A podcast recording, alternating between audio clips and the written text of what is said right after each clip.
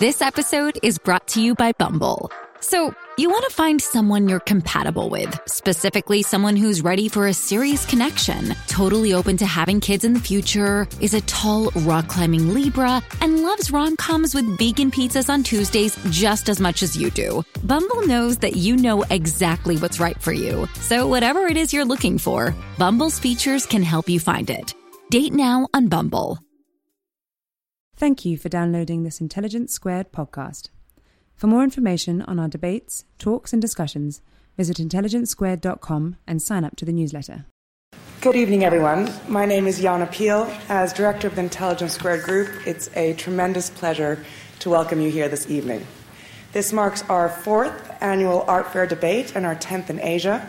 It also marks the 10 year anniversary of our International Intelligence Squared Group operations, which we're very thrilled now to be operating with our Hong Kong team.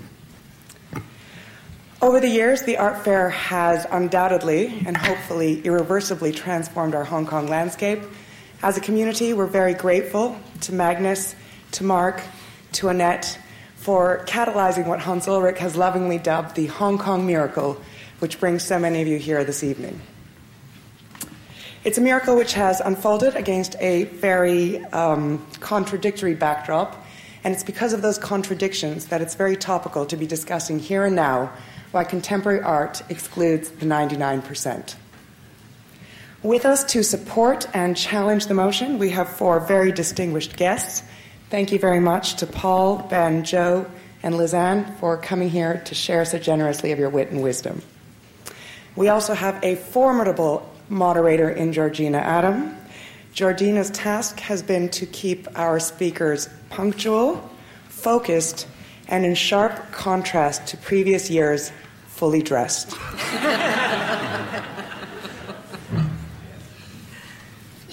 Hello, I'm Amelie von Wedel, um, co-founder of Intelligence Squared Asia, together with Jana Peel.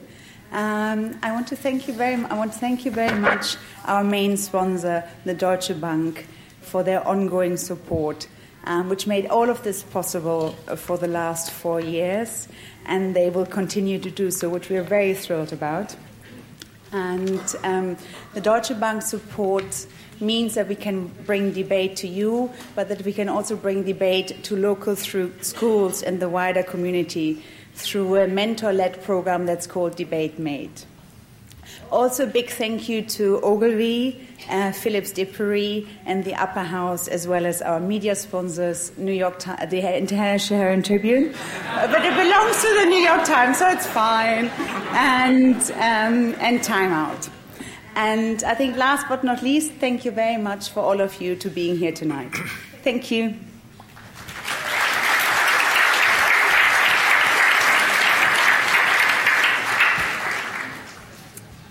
Well, I would like to add my thanks to, to Jana and Amelie for making this happen, and I'm extremely excited about this um, panel because uh, it's very relevant to what I do. I write about the art market, so I write about the value of art, and I hope that our debaters will talk about the aesthetic value and perhaps the monetary value, and we shall see what they have to say. Anyway, we're here as well to enjoy ourselves, and I hope everyone does. Um, the motion, as you know, contemporary art excludes the 99%. And I'd just like to remind you that 10 days ago I was standing in a sale room in New York and I saw a Richter sell for $21 million. It's a living artist. And a Rothko, who's a recently, reasonably recently dead artist, sold for $86 million. So that's just to give you the context of the monetary value of art today. But whether it's the aesthetic value is another matter. So I'm extremely lucky to have such wonderful speakers here. I'm going to start um, just simply on my right hand side with Paul Chan, who is himself an acclaimed artist and a publisher. He's um, written, he's done lots of interviews, written a number of es- essays. He's worked for Artforum and Frieze magazine. Uh, he's exhibited at the Venice Biennale, at the Whitney. Uh, he was born here in Hong Kong, but he's now based in New York um, more recent shows. He, he, works with light, and uh, recent shows were at the Serpentine and the New Museum, a show called Seven Lights.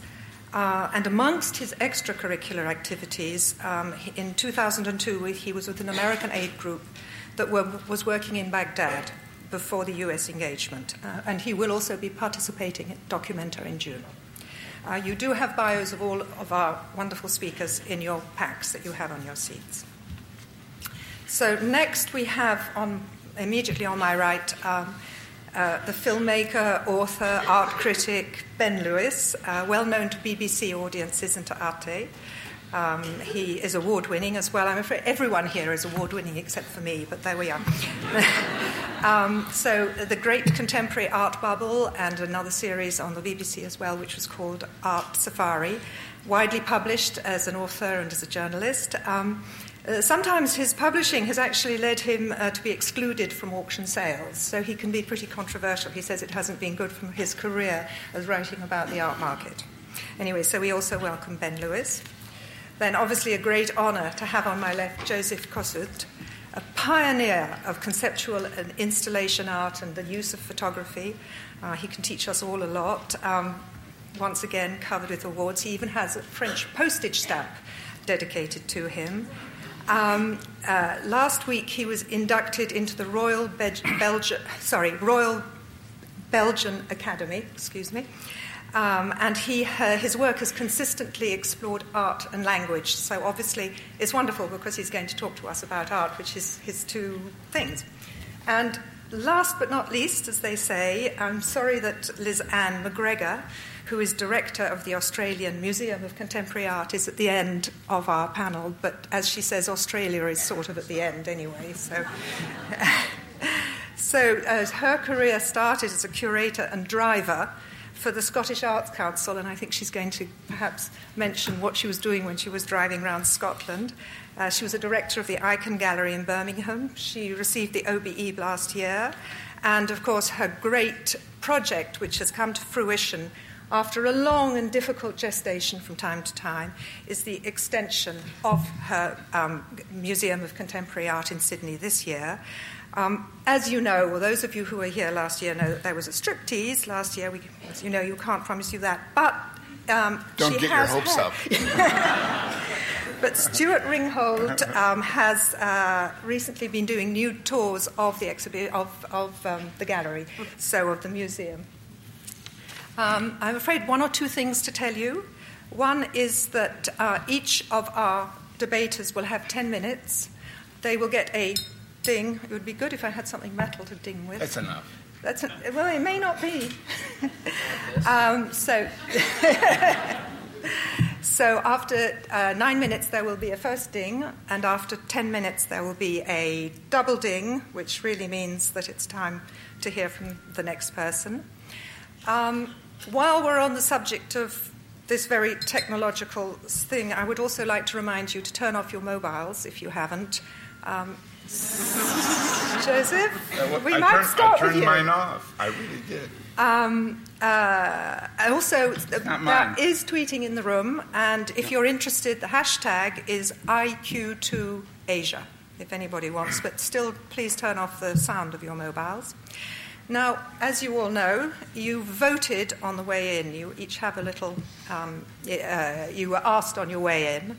So we start off with the following figures. In percentages, we had 39% for and 41% against, and we had 20% don't knows.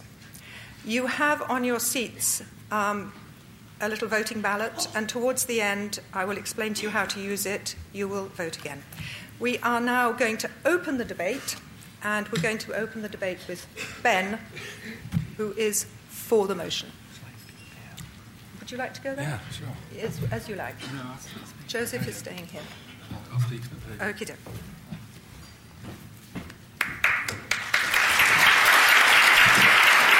Hello. La- ladies and gentlemen, we all have a dream that we share. The dream that one day all of humanity will take an interest in, enjoy, and sometimes be thrilled and moved by contemporary art. That every major town will have its own contemporary art institution. That everyone will buy and collect some kind of contemporary art, possibly printed off the internet, maybe bought from art car boot sales. and that art will become a kind of intelligent mass entertainment. In my ideal world, a mixture of Baywatch and Heidegger. and yes, we're on our way. Millions more people are interested in art than once were. There are plans announced every day, it seems, for big new art institutions. There's one in Georgina's newspaper, I think, today on the front page or something, some new Chinese institution. But we're not there yet. We're not 100% yet there yet. We're not even 2% there yet. Far from it. In fact, in some ways, many of us here in this room, with the greatest enthusiasm for art, are preventing this dream from happening. The vote today in this House is actually between those of us who live in a utopian dream world and those of us who can acknowledge a difficult reality. I am pleading for realism today. Ladies and gentlemen, I love contemporary art, but I don't believe in it. Art is not Jesus. It will not rise on the third day and be the salvation of mankind. Art is not a God to worship, or a religion to follow, or a political program to believe in. At the moment, it's a cultural and commercial activity conducted by a tiny minority of human beings. Ladies and gentlemen, when I was invited to speak in favour of this motion, my first thought was no way. I'd spent the day queuing for an hour to get into the Biennale or the Pompidou or Frieze, I can't remember which, calendar is so full. And inside, you could hardly see the art, there were so many people. And I thought, I can't argue in support of this motion. 1%, that's tiny. I remember the 80s, it was a cultural desert. Galleries and art shows today are twice as full as they were 30 years ago. Do you remember that, sir? You remember that? And then I picked up a newspaper, and the headline said, World population, 7 billion. Doubled since 1970. And I thought, oh, yes, that's why. And I got out my calculator and I thought, what is 1% of 7 billion? And although maths was my worst subject at school, I've calculated it at 70 million. I think that's right. And personally, I've never seen 70 million people at an art gallery. and I think something more plausible if you were to add up all the subscribers of all the art magazines in the world, you wouldn't reach 700,000, would you? Times 100 equals 70 million? Is that right? Yeah? Okay, good. All right. anyway, this isn't really a motion about concrete figures, but you get the spirit. You, you, probably think, you probably think I'm going to start with criticizing the elitism of the art market, and I will soon, I promise. I'm going to try and make you all squirm in your seats, particularly you, sir. Um, uh, I made a documentary in 2008 called The Great Contemporary Art Bubble, which followed the art market from its peak until the crash, and it revealed the way that the art market was stage managed by a tiny elite. But that's not the only reason why I think I've got a perspective that qualifies me to talk to you today. Because for the past two years, I've been making another film about to- the total opposite an animated history of poverty. And my words to you tonight are going to be based on what I've learned making these two radically different films. Ladies and gentlemen, in 2010, the renowned economist Joseph Stiglitz wrote an article which defined the economics of the age in which we're now living. Riffing on the famous line from the American Constitution, it was called For the 1%, by the 1%, of the 1%. Stiglitz's complaint is that we were living in an ever more unequal society where 1% of Americans own 25% of the wealth. In 2010, China's Gini coefficient, which is a measure of how wealth is distributed in a society, stood at 0.47, which is larger than in the United States. Today, 45% of the world live on less than $2 a day. Today, contemporary art is for the 1%, by the 1%, and of the 1%. But let me tell you a few things that I think, a few ways in which I think that contemporary art does not exclude 99% of human beings. Personally, I don't think contemporary art is difficult to understand. Most of it's not much more tricky to grasp than a movie or a rap video. Some of it even looks like a graphic novel or a cartoon. Art is not as complicated as some people in the art world like to think it is.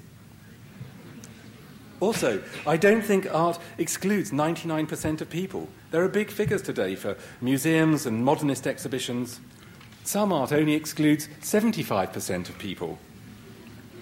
It's, my point isn't that poor people don't understand art, it's that the nature of contemporary art today is a social system that is excluding. Many of you will be latching on to the verb exclude. Contemporary art, you will say, does not exclude anyone. The institutions or the market do. Contemporary art is free, you'll be thinking. Yes, ladies and gentlemen, that is because if they charged for it, it wouldn't be 1% people who were interested in the art world, it would be 0.00001%.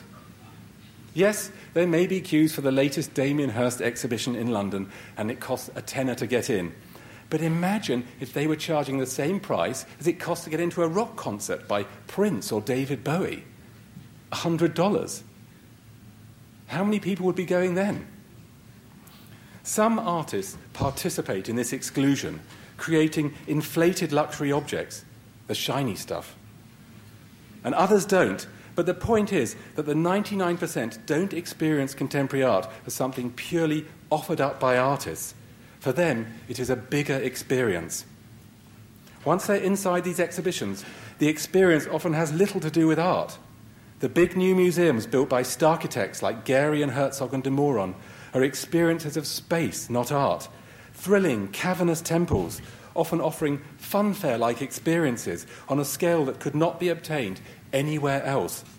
Carsten Höller's slides, Murakami's cartoons, Anish Kapoor's crazy mirrors. Even if you think that 7% of humanity, a huge half a billion people, go to art exhibitions, then I would argue that few of them are there for a truly artistic experience. In fact, it is the way the art experience is structured now, it's through the way the art experience is structured now that we can understand exclusion. First, the thrill of empty spaces, or at the scale, then a funfair ride, then the exhibitions. Most of us wander around the shows like serfs in Tsarist Russia. Mud spattered peasants gazing at oversized trophies funded by banks and billionaires. Appropriately, the most famous works of art today are actually the ones that carry the message We've got the lolly. of which Damien Hirst's Diamond Skull is the obvious example. Why do we feel that? the art market and its record breaking prices that keep on rising and rising, while 99% of us get poorer and poorer. Let me introduce you to Lewis's law. It's a bit like Moore's law. The more unequal the society, the higher the prices paid for art. And that brings me, luckily, with a minute to go, to my main point. Contemporary art today does not just exclude the 99%, it actually embodies their exclusion. All these new art institutions, all these incredible prices paid for works of art, all these spaces so full of art, they are all made possible economically because of the concentration of wealth in the top 1%, sorry, 1% of humanity. The growth of art today is based on exclusion economic and social, of the 99%. It's significant that the chap who paid a record price for Warhol's green car crash, $72 million, in 2007, was a Greek shipping billionaire. Now, when I think about the suffering of the Greek people today, I think how the art world is built on exclusion. That is the tragedy of art today. The more inflated the market, the richer the art world becomes, the more the majority are excluded from art.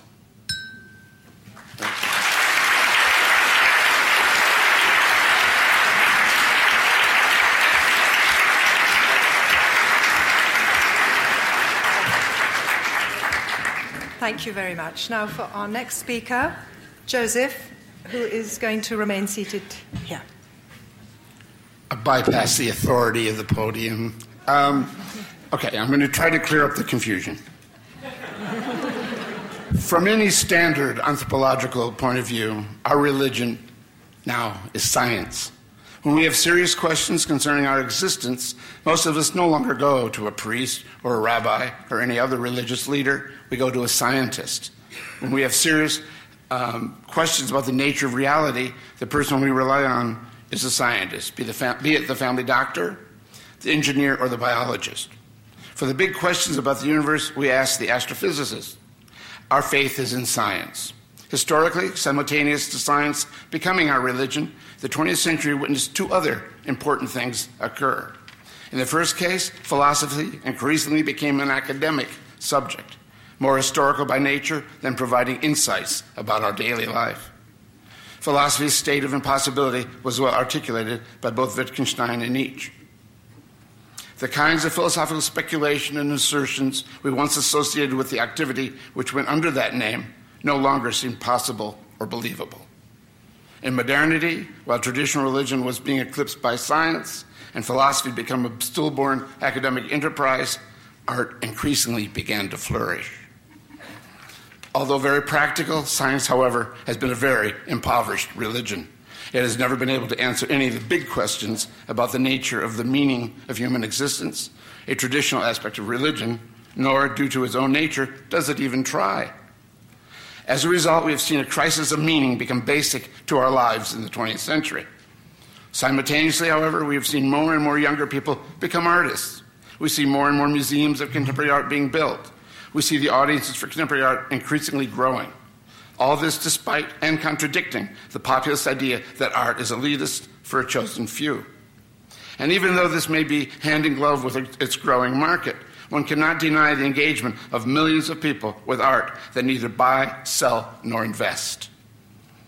This, I propose, is the background that has set the scene for art itself to evolve into a point where it has eclipsed, in many ways, the role philosophy once had. Yet, unlike philosophy, art doesn't speculate, it doesn't assert. It, in a truly Wittgensteinian way, it shows, it manifests. To experience a work of art is to reflect on how meaning itself is made in our culture. It is a reflexive and reflective moment we share together of our individual interior landscape, one which connects to something larger than just ourselves. More than anything else, artists make meaning. And this is regardless of whether they work with forms and colors, text, videos, installation films, or any of the variety of other things we call art. Contemporary art increasingly takes from that from the horizon of that general culture, which both forms us and connects us, interiorizing linguistic components within popular culture itself, and engaging in generating that state of consciousness which forms all of us. Through art, we implicitly ask the questions about our culture, which must be asked. Those questions that thus also have a political life. And through art, we create a context in which our world is continually transformed. In an interview in uh, 2007 with Germano Celant, published in my catalog for the language of equilibrium, my installation on the island of San Lazzaro for the 52nd Venice Biennale, I made the following observation. Since artists ultimately work with meaning, then the struggle with market forces over the meaning of their work becomes an important part of their responsibility as artists. If the artist doesn't put up the fight to provide the meaning, then the market certainly will. Thus, the struggle is continuous and one could say even essential to the artistic process now.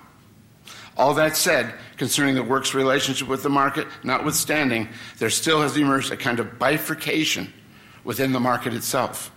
It seems obvious that some artists and many collectors haven't realized that two historical tracks have emerged. One has always been there, and that is a history of ideas, that project of art which I outlined above, what we generally and previously called art history. But what has emerged parallel to it, even sometimes competing with it, is the history of the art market itself. That has created its own culture around it, and many now make the serious error of confusing and compounding the two. Such mistakes are easy and understandable, since works of actual art historical significance are also in play in both histories. The first actual art history is, is defined by the works of those who were original and generated new ideas and, have, and had an impact. and thus changed art history as they contributed something of substance to human history. The second is based on short term desire and market scarcity for works which are often clearly derivative or at least of dubious historical consequence. But they are our modern day tulips, and they create a sensation as market news, even if not as an event in art history itself. While we may all be very much aware that in Western society, cultural engagement is expressed in economic terms, there is another understanding we must also be aware of. The two most powerful groups in our society, the two groups having the most formative and greatest immediate impact on the quality of our daily lives, politicians and businessmen and women, are in fact both committed to short term goals. The politicians' decisions are ultimately dedicated to maintaining and extending their power. Those in business decisions are dedicated primarily to one goal seeing a profit at the end of the day. In fact, in our society, it is the artists, the intellectuals, the writers, the makers of culture, those engaged in activities comprised of the pursuit of values that, we, that speak of excellence and of doing it well in a way and for a standard based on its own self understanding, which creates meaning within society. These individuals are ones that, by and large, produce our culture and are thus engaged in activities that are dedicated to long term goals.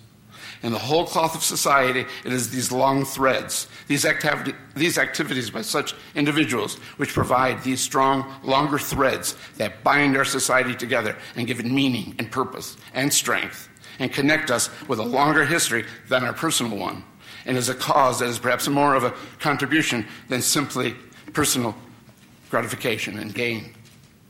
It is such activities as culture that give us the substantial long view of human existence, which the day to day struggles for money or power on the surface of that existence can be seen as so qualitatively different. So, to finish, so does art. That is, it is the art of art history. For the 99%, of course it is. We should never mistake the history of an activity which has reflected and formed our interior life along with our self image as a people within human history, one which goes back for centuries, for the momentary hyperactivity of 1% of the art market, even if reported so avidly by the press. This is no doubt part of our social history, certainly is part of our financial history, but it's not really part of art history. Thank you.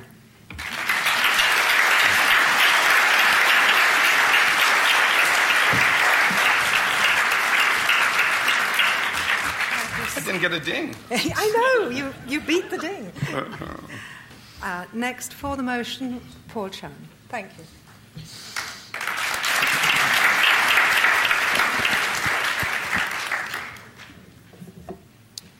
Can you hear me?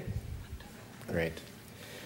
Okay, so thank you for having me here at the debate. It is no doubt important to think about how art expresses what is worth living for in contemporary life. This is why I accepted the invitation to be here. But to tell you the truth, this isn't the real reason why I came. I'm here tonight because the debate sponsors offered me a free ticket home. Business class, even. The legroom and free champagne were almost too luxurious for someone like me, who either by nature or nurture prefer more Spartan accommodations. But I'm not complaining because being here with you gives me a reason to be home. New York is where I live, but Kowloon was where I was born and raised. Being home, though, does not necessarily mean one feels at home. I have not been back for years, and in many ways, a foreigner in my own hometown. The interesting thing about the notion of home is that is it as much about a feeling as it is about a particular place in one's life. It is the feeling of being in accord with a place that embodies the most of who we are and who we want to be. In other words, home is where we feel like we belong. As far as I can tell, the great German philosopher Hegel has never been accused of being an emotional man. But even he evokes this feeling to characterize one of his key concepts reconciliation. It is an excruciatingly difficult to summarize, but fairly simple to describe. Reconciliation is the state of where one feels at home in the world. On the other hand, what does it feel like when one does not feel at home? I want to suggest to you that it is a feeling of being excluded, of not belonging. Last September, in my other hometown of New York City, the Occupy Wall Street protests erupted as a movement that expressed how a vast, vast majority of Americans, 99% of them in fact, were being systematically excluded from the ways and means that historically enabled them to be the most they can be economically, politically, socially. People lost jobs and places to live and were shut out of the opportunities that make contemporary life genuinely livable. Destructive forms of social inequality make it impossible for one to feel at home in the world. And the fact that Occupy protests have spread around the globe is an indication of just how widespread social inequalities have become. In a sense, tonight's motion has nothing to do with art at all insofar as it is made uh, and thought about by someone like me, an artist. Rather, what animates the motion is the idea that art is art insofar as it is shown in art fairs like the one at this convention, or sold by dealers, or bought by collectors, or written about by magazines, or exhibited and venerated by museums. In other words, it is the image of art as it expresses and reflects the experience of a set of social relations seemingly untouched by the suffering caused by social inequalities, and in truth may even indirectly thrive because of them. Marcel Duchamp was famous for declaring that the onlooker has as much say about what a work of art means as the artist who makes it. For Duchamp, art is defined socially, and it is the society that ultimately determines how art looks to us as it relates to our lives. So, now a simple question what does art look like today, socially speaking? It seems pretty clear to me. It looks luxurious. When art makes news, it is usually because of staggering amounts of money it fetches at auctions. When art is an event, it is typically now at fairs like this one, or the one in New York a few weeks ago, or the one in Basel, Switzerland a few weeks from now. When art brings people together, it is by way of glamorously choreographed dinners and parties and galas, like the ones you have not been invited to. Perhaps this is all too anecdotal for you, in which case I submit to you the most concrete evidence I hold. I flew business class. I have pictures. I haven't flown business class in like 600 years. It seems to me that whatever art is today, its importance, that is to say, the interest it holds in the social imagination, comes largely from how it expresses what constitutes the good life. I want to be clear, or what is known now as the life of the 1%. I want to be clear here. I have nothing against a good life. I think everyone deserves expensive champagne, relaxing vacations, great places to live, and chances to feel at home with contemporary art by partaking in the glamour and excitement of those social relations that value art most. It is good because it is the kind of living that is more than merely surviving, which is perhaps a more accurate description of what it's like to live in the 99%, meal by meal, day by day, paycheck by paycheck. If art excludes the 99%, I think it is because it takes time and energy to include art in one's life not to speak of money, to devote to art in ways that would make it meaningful. And the truth is that 99% of people are simply too busy trying to stay afloat or alive in what is turning out to be the grimmest and most volatile global economic la- landscape in living memory.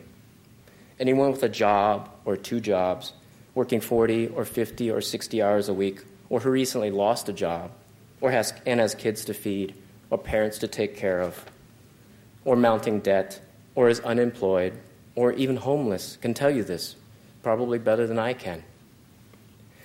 This is because experience is the greatest teacher. Knowledge gained through experience substantiates thinking in ways that makes facts and figures as abstract and boring as they actually are. Up to now, I've been talking about how I believe things appear and what I understand the situation to be. Now, I would like to tell you what I think is true through my experience as an artist. Tonight's motion that contemporary art excludes the 99% does not go far enough because it doesn't have a particular kind of contemporary art in mind. I want to amend tonight's motion so that it reflects a more discriminating and accurate artistic reality because only mediocre contemporary art excludes 99% of the people. Great contemporary art excludes 100% of them.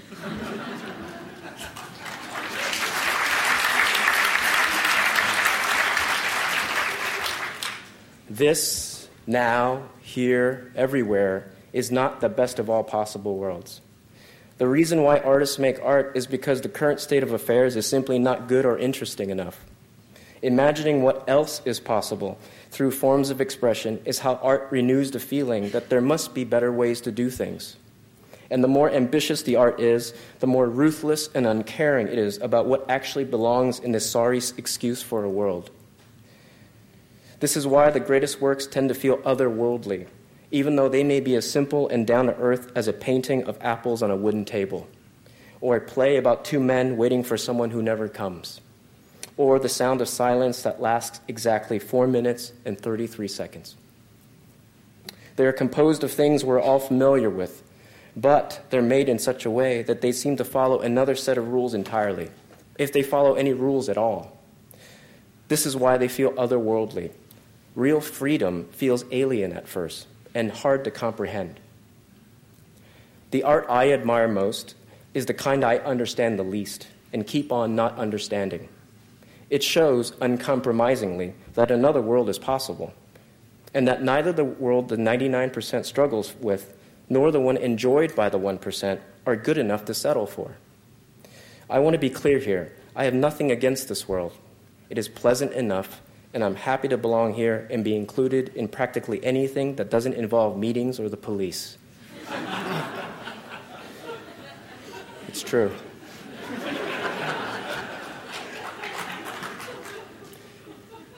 This is home. On the other hand, this is not it, not even close. Thank you.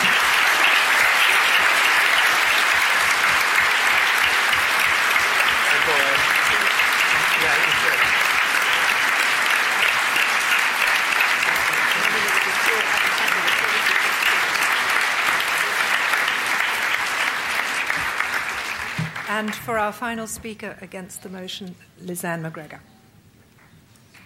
Thank you. Thank you, Georgina. As Georgina said, I began my career in the art world in a somewhat unorthodox manner.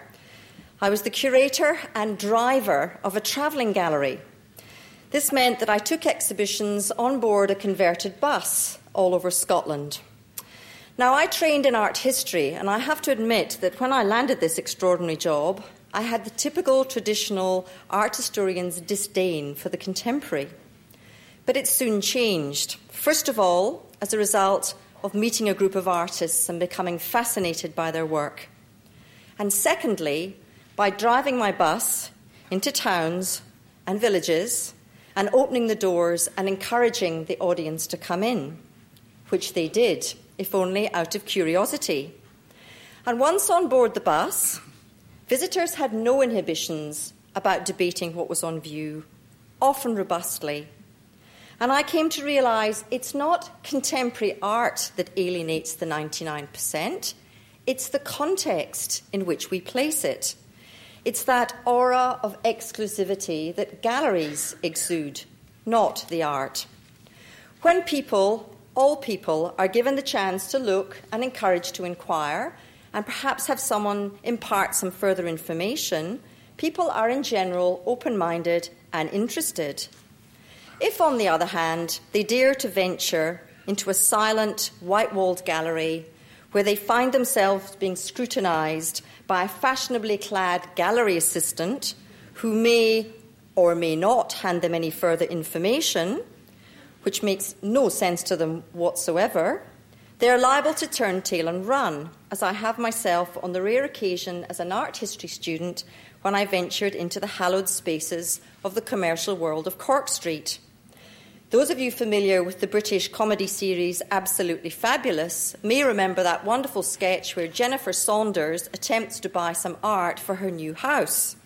After half an hour of haggling with the fashionably clad gallery assistant who refuses to give her the prices, she says, Drop the attitude, it's just a shop. now, of course, commercial galleries have a vested interest in art being for the elite, an elite that can only be penetrated by money and perseverance, an elite that never goes beyond the 1%, because keeping art in elite increases its value which is all well and good in the commercial world. But what about the public sector?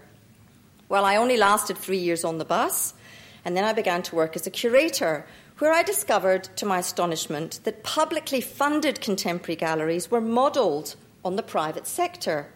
Exhibitions lasting for three or four weeks, minimal background information, staff in the galleries whose principal job was to make sure that any member of the great unwashed public who happened to stray in didn't damage the work, creating that all important aura of exclusivity.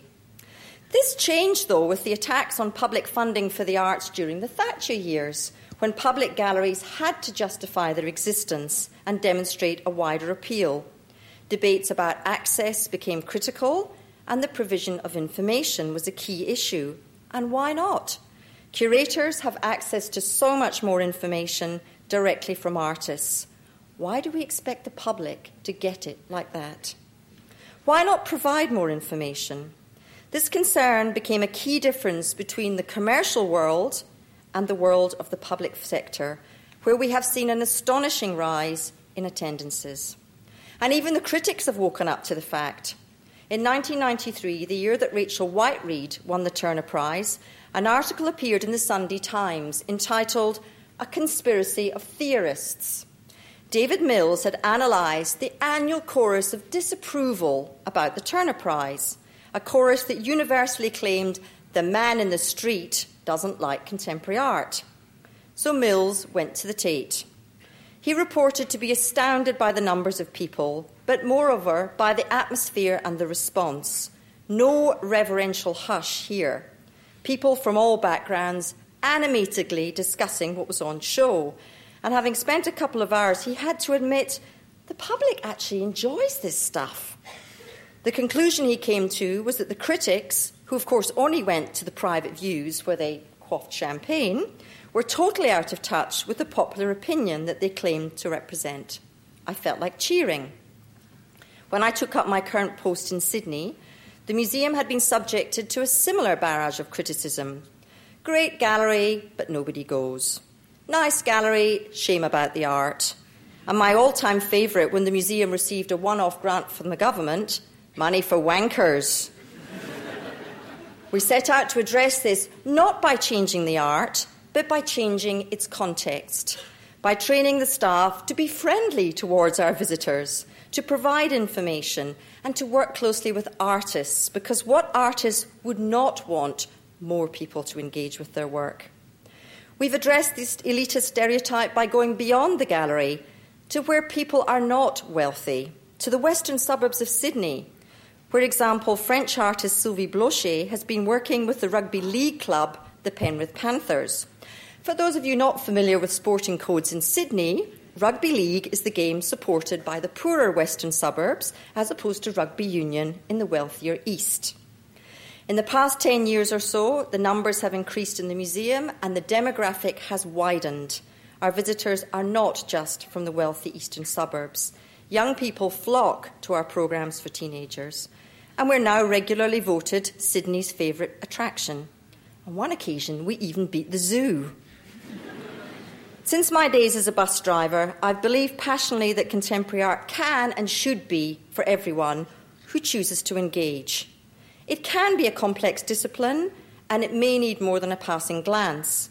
But then, for those who want to nip into a gallery in their lunch hour and be inspired by a great work of art, contemporary art can do that too because what we have is a field that is as rich and diverse as the audience that comes to see it. Every city needs a biennale, major exhibitions that seek to engage with local audiences, and the success of the world of contemporary art in public engagement is shown in the number of contemporary exhibitions that are now on the list of top 10 visited exhibitions.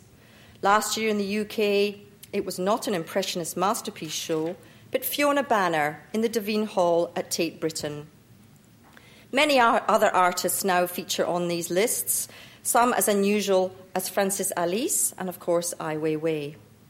I'm therefore arguing against the motion that contemporary art excludes the 99%, because not even when people are in a situation of poverty should art be excluded. If artists approach those situations in, in the right way, art, after all, is the food for the soul. We, ha- we cannot live by bread alone. When the context is right, the public responds. Imagine a world without art.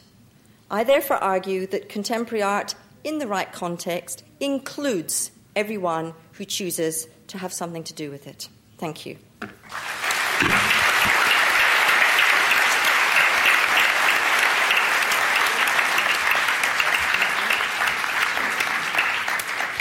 Well, thank you to all our really wonderful debaters who have defended um, their positions so well.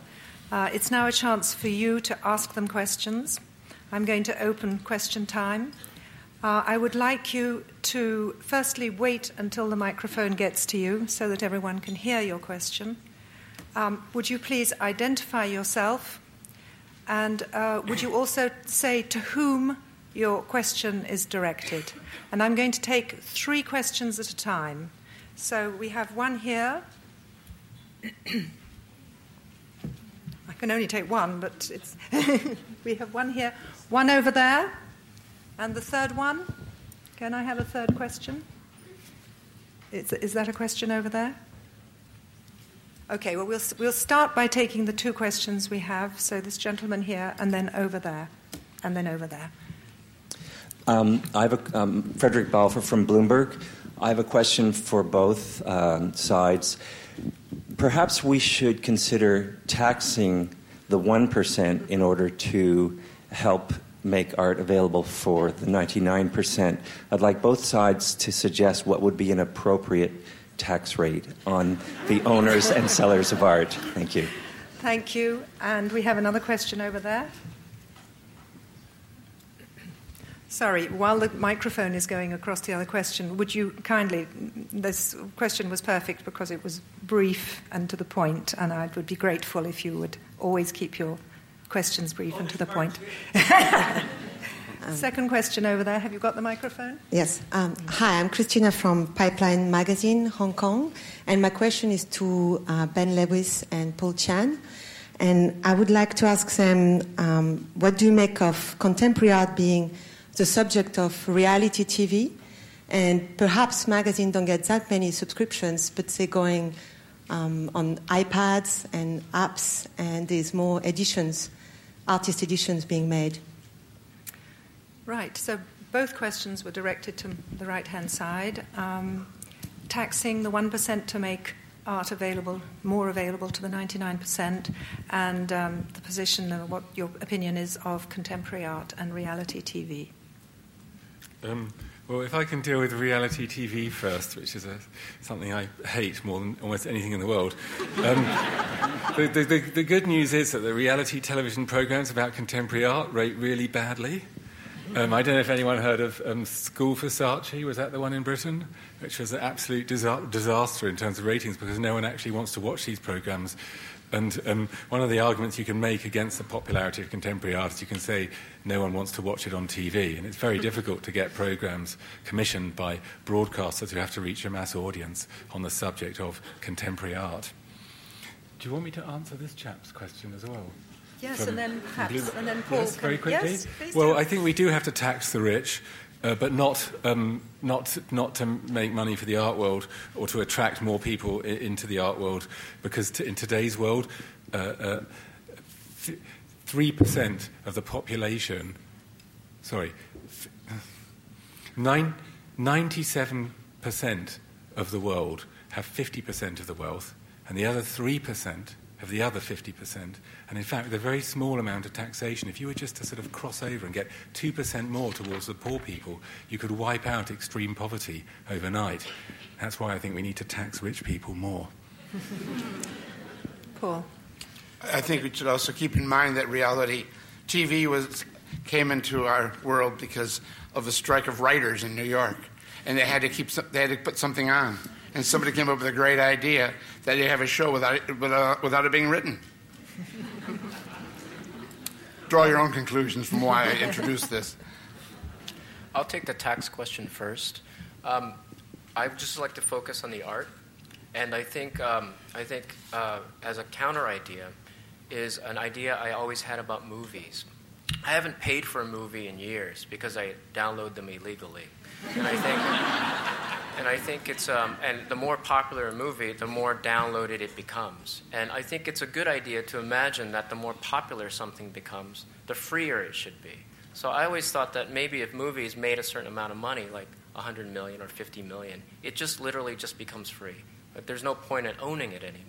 That everyone wants to see it, so why not let people see it?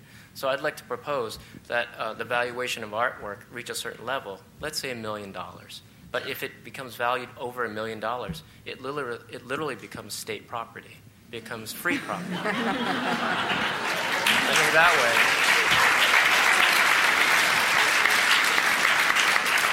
way. That way, you keep new art being produced while the art that becomes valuated up to a point becomes free.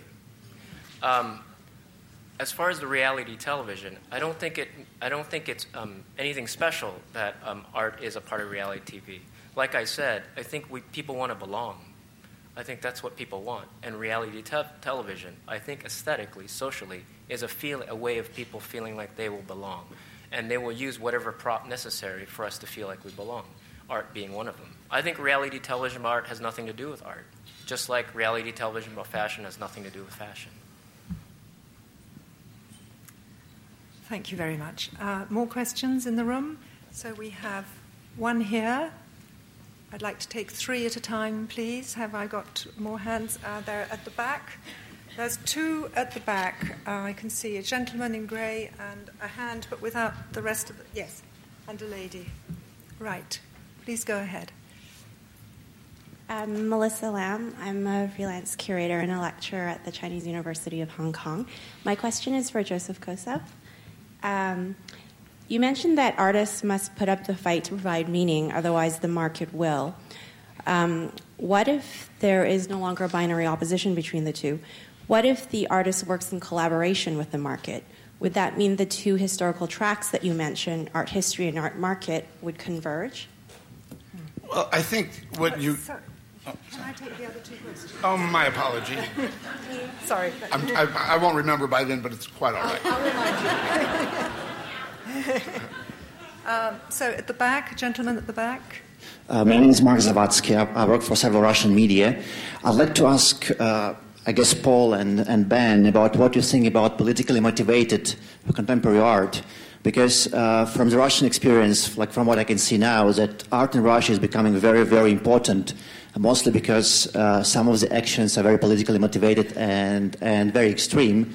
And to be included into contemporary art, you, you, you don't need to like like to like it or to collect it. You you you can hate it with with with, all your heart, and still you will be a, a, part of this process. So my question is. Uh, do you think that uh, that politically motivated or socially motivated play, contemporary art can be more more more more inclusive than the jewelry part, like like type of art that that Paul has has mentioned? Okay, thank you. Thank you. And the third question, which was over there as well. Yes.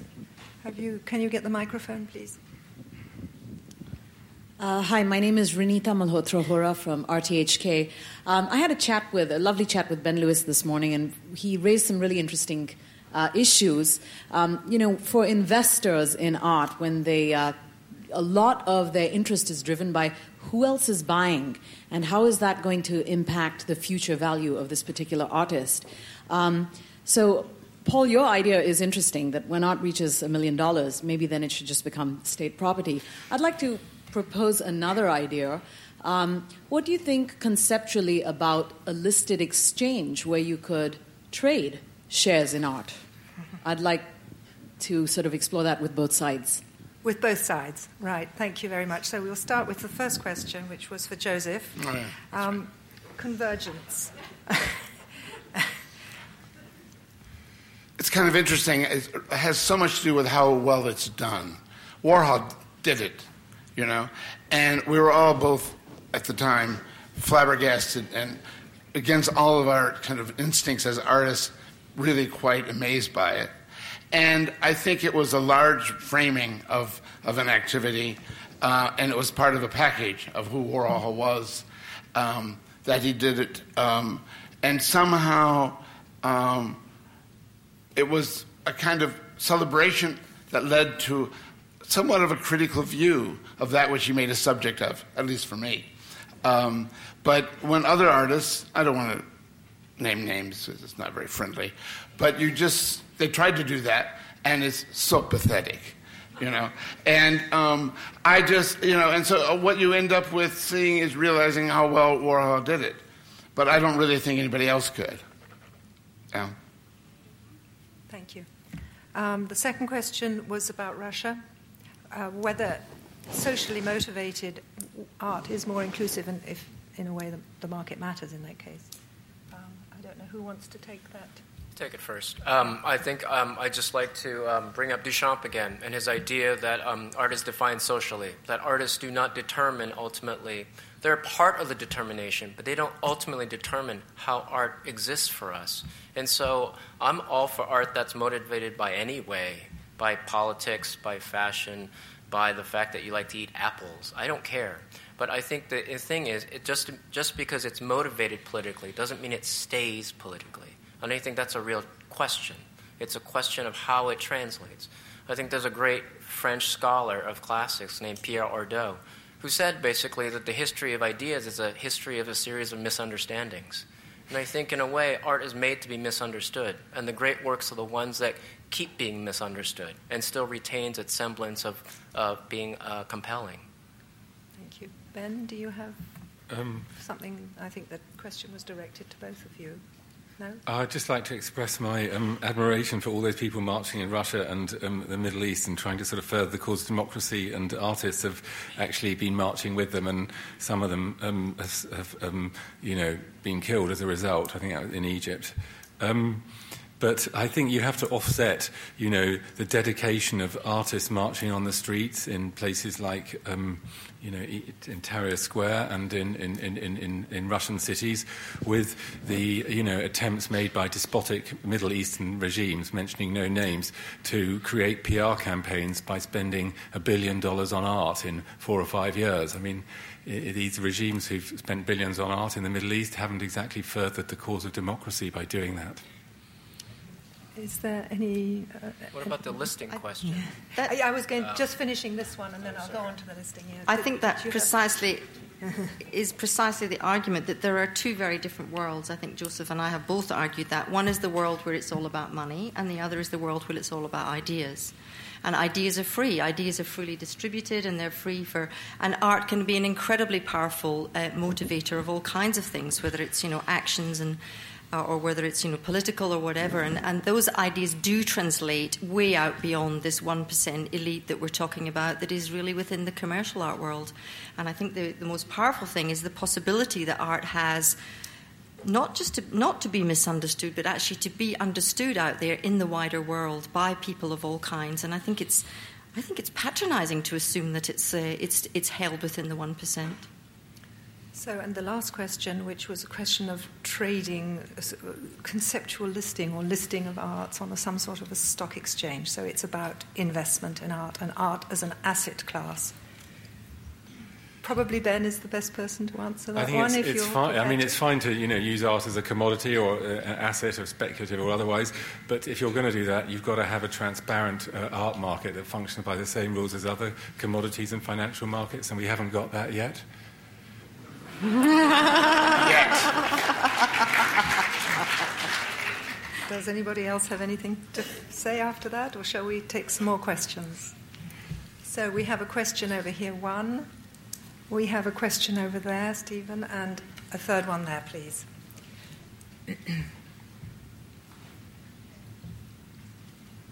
Okay, uh, my name is Patrick Schumacher. I'm an architect, and I think there's a position which hasn't been put up uh, which I want to propose. There's, on the one hand, an argument that just about, that architecture uh, art at the moment is only for the one percent, and then there's an opposite position that it at the moment isn't, and a denial of that fact. And I would propose something else that's saying yes, it is at the moment for the one percent, and that's rational, meaningful, and has to do with the societal function of art and its purpose. I think it's a, a fallacy to expect 100% to be interested in what contemporary artists at the moment are doing. And uh, my analysis of the societal function of art is that it's actually um, a platform of discourse and experimentation for the creative professions. It is basically, and what these creative professions are then turn, uh, inspired by and turning out back into the real world of consumption, that is for the 100%, meaning architecture, industrial design, fashion design, movies, television series, all of these creatives are in fact using the art system as a platform, on the one to enter it, to engage in it, be inspired by it. And the funding Sorry, system. What is your question? My- Can you I don't have a question. ask I'm a question? I'm making a contribution to the debate. And uh, the, the Um, funding, I'm just, one more moment, I'm finishing that. The I funding of that, that, that platform of experimentation where objects are precisely there because they have no instrumentality yet, they have no function yet, that what includes. So the problem is how do you fund such unfinished circulation of raw inspirational materials, and that's where the some kind of funding comes in through the art market. It's ha- So the second question was. Stephen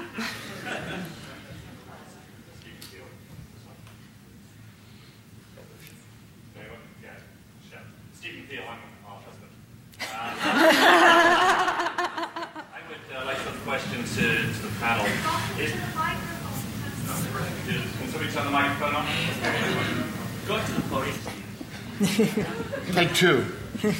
Hello. That's better.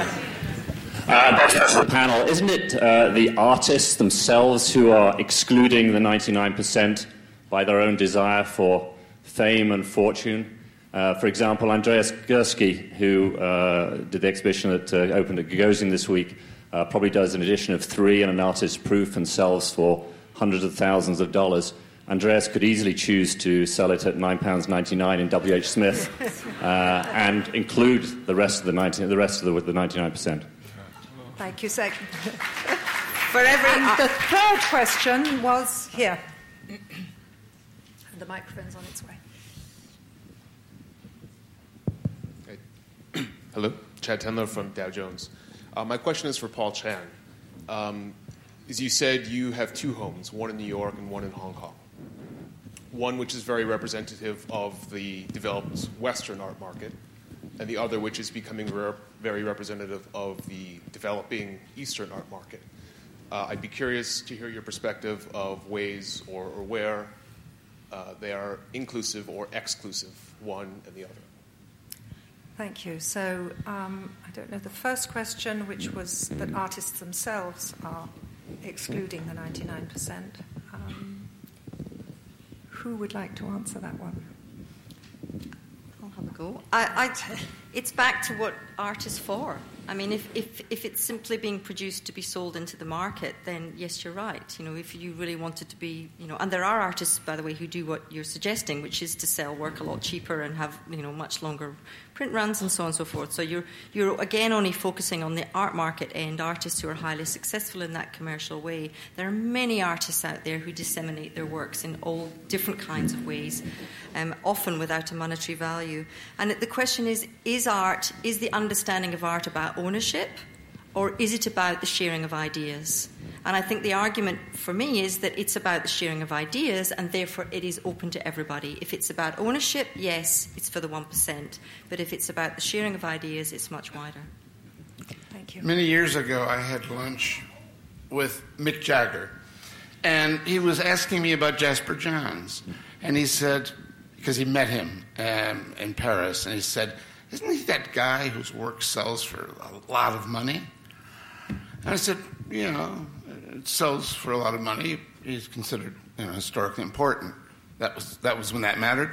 And um, he um, said, "Oh, I don't, I don't, I don't think I approve. I mean, anybody can have my music for five ninety eight. And so the second question was addressed to Paul. Um, I haven't been back since 2007, and um, when I was here uh, in 2007, I did a show, and I didn't have time to meet artists here, and I actually didn't know whether there were artists here. This time around, I've been here for four or five days, I've had the chance to meet with a bunch of artists. So it seems like um, the, local art scene here seems much more vibrant than I remember it in 2007. So that in and of itself seems like a good, uh, a good thing. I think it's a, it's a good question what is inclusive or what is exclusive. I think, in a way, I think for artists, I think um, uh, we just think about how to do things with the resources that we have. I think sometimes we, we think about what we don't have, but mostly we just sort of work with what we have. And so I think for artists, it's a matter of really being sensitive simply to what's around. I visited an, a couple who's an arts collective who runs an independent art space here in Hong Kong. And they fund it not necessarily by grants, but by giving um, painting classes to anyone who's willing to pay for them. They're pretty cheap, I don't know, 300, 600 Hong Kong dollars. And they paint like portraits of penguins kissing and landscapes. And they're applying for grants, but that's how they're sustaining themselves. So, in a way, um, art is um, what we can call the activity of a spirit, and perhaps that spirit is the sense of what it means to be independent. Do you, have any, before we move on to the next question, we move on to the, so another three questions, please. So we have one here. Any other hands going up? Okay, so we have one question here. Uh, my name is Tom Crampton. If I can sort of take on our uh, friend's uh, point here and maybe form it into a question. Uh, if art uh, is for more than the 99%, if you're trying to broaden it, how do you distinguish between art and popular culture if we're trying to bring it to as many people as possible? That's, um, I imagine, a question that everybody would probably like to answer. How do you distinguish between art and popular culture? I, that's, I think that's easy. I think it's whatever that makes you consume or whatever that makes you produce. I think art is when we see something and make us want to do something. And I think popular culture is when we consume something and we just want to consume some mm. more. They both, I think, also, one is a desire to ask questions. The kinds of questions at a certain moment in history within this particular cultural discourse you find yourself in have to be asked. The others are really not about that. It's really more about entertainment, usually. And that's a whole other, um, you know, modus operandi, I think. I, I personally, I want art to be popular culture, and I think Beyonce asked some really great questions. we read different books, probably. I'm, I'm, I think it's beyond entertainment. I think entertainment is absolutely about consumption, and I think art has more of a is more of a two way process, and it is more about inquiring, and it is more it can be more challenging. But I don't think I don't think there is a, a dichotomy between trying to make art more accessible or more available to more people and, and popular entertainment. We may well use similar methods of, of distribution, for example. So they're not clear. It's, I don't think it's clear cut. Artists can equally well play into popular the agendas of popular culture as well as as well as anything more. You know. But they're using it for another reason. That's the, Indeed. Yeah. Any more questions? In that case, we're going to move on to uh, the part where you actually decide who you felt has convinced you more. Um, yes, wait, just a second. so I'll just remind you of the motion, which is contemporary art excludes the 9%. You have got on your chairs a voting ballot. You tear it in half and you put it in the box as to whether you are for or against. If you are still undecided, don't tear it in half and put the whole, um, the whole ballot in the box. The boxes are coming round now, and while you're putting your ballot papers in the boxes, each of our speakers is going to um, make a summation of just three minutes. Um, we'll start in reverse order. We'll start with uh, Lizanne. Can you do it quietly, please? well, I think I have to return to my initial thesis, which is my, um, my deeply seated belief that uh, everybody has the possibility of being interested in contemporary art. And it doesn't matter what your background is, whether you're rich or whether you're poor, artists have the ability to translate experiences in different ways and to get across to that wider audience. And it can be happening within a gallery context, it can be happening with a, with a project on the streets, it can be happening in a, a small gallery in the middle of nowhere. But all over the world, even in some very difficult situations, we will find artists who will have that desire to communicate something of the human spirit uh, to that wider obvi- audience. I really believe artists are communicators and that they, they do need and want to communicate more widely. And the idea that it's only confined to the 1% who can possess it and own it uh, is anathema. So I'm continuing with my, with my belief. Thank you. Um, Paul? I agree with her that artists, in some ways, are communicators. So um, I'd just like to communicate to you. This is my picture of um, the leg room that I had. Can you see this? Here's another angle. And this is the media council that I sat next to. Thank you. Joseph. Actually, those weren't the photos he said they were when he was showing them to you. I'm close enough to let you know that. Calling me a liar, Um, Mr. Kosuth? I'm confused because um, if you voted already, what are we supposed to turn you into uh, the, make an event of buyer's regret? If, we're, if we give a convincing speech now, it's kind of after the fact, no? So uh, I'm not even going to try. I think that I've made my points already, and instead I'm going to tell you something that happened to me once, which was, I was there was a dinner. I had a show in Hamburg, and there was a, a dinner in my honor, and, and there was dancing afterwards. And I had to dance with the wife of the Burgermeister.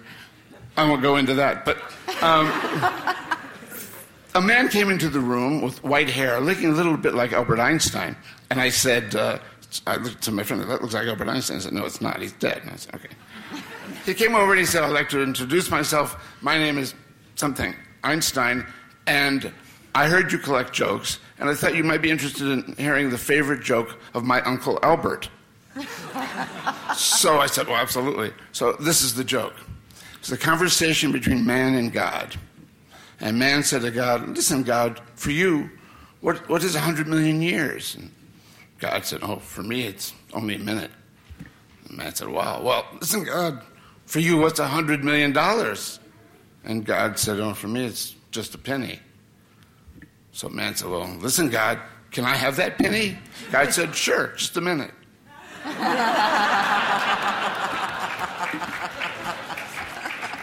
And finally, Ben. Um, well, um, uh, that is a very good joke. I'm just trying to, I'm just trying to memorize it and resist competing with it. But the, the arguments coming from the other side were very good, of course, and they basically argued, as one might have thought, that, that, that art is different from the market, contemporary art, artists are different from the market.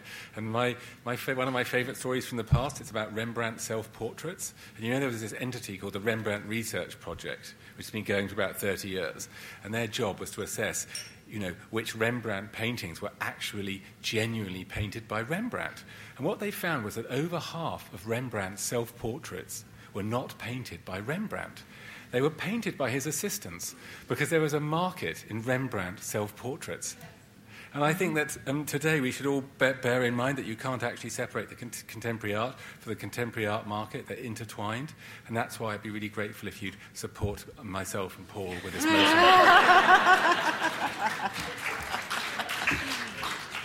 Right, so um, you've all voted. Counting is happening as you sit there. If there are any more questions, we can take another couple of questions while we're waiting for the final count.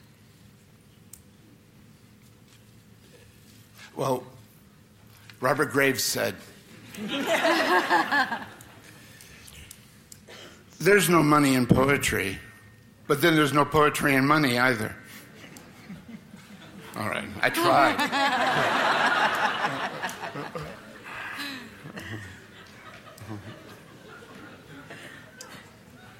You can change your vote, by the way, if you want to. If you find my argument persuasive.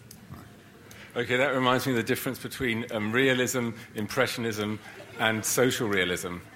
Which Um, is? And realism is when you paint what you see. Impressionism is when you paint what you feel, and social realism is when you paint what they tell you to paint. That's good. I think we have a question over there, Will.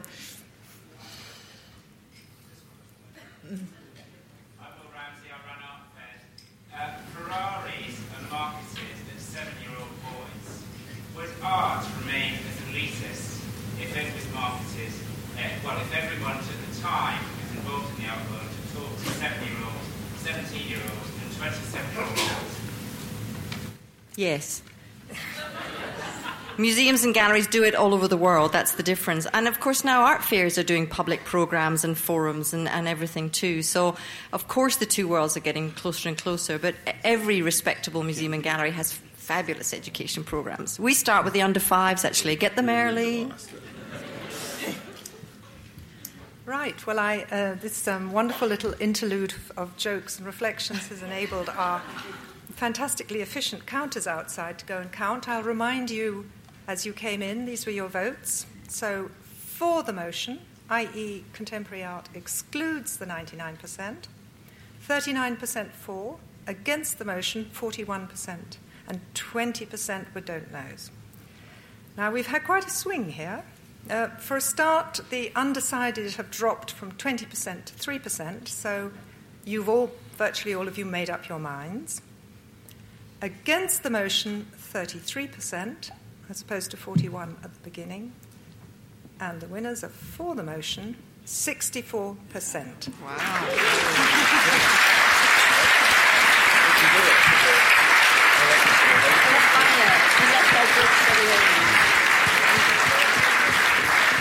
So, Are you sure you understood the question? so all I can say is thank you again. I think a really massive round of applause for our wonderful panelists.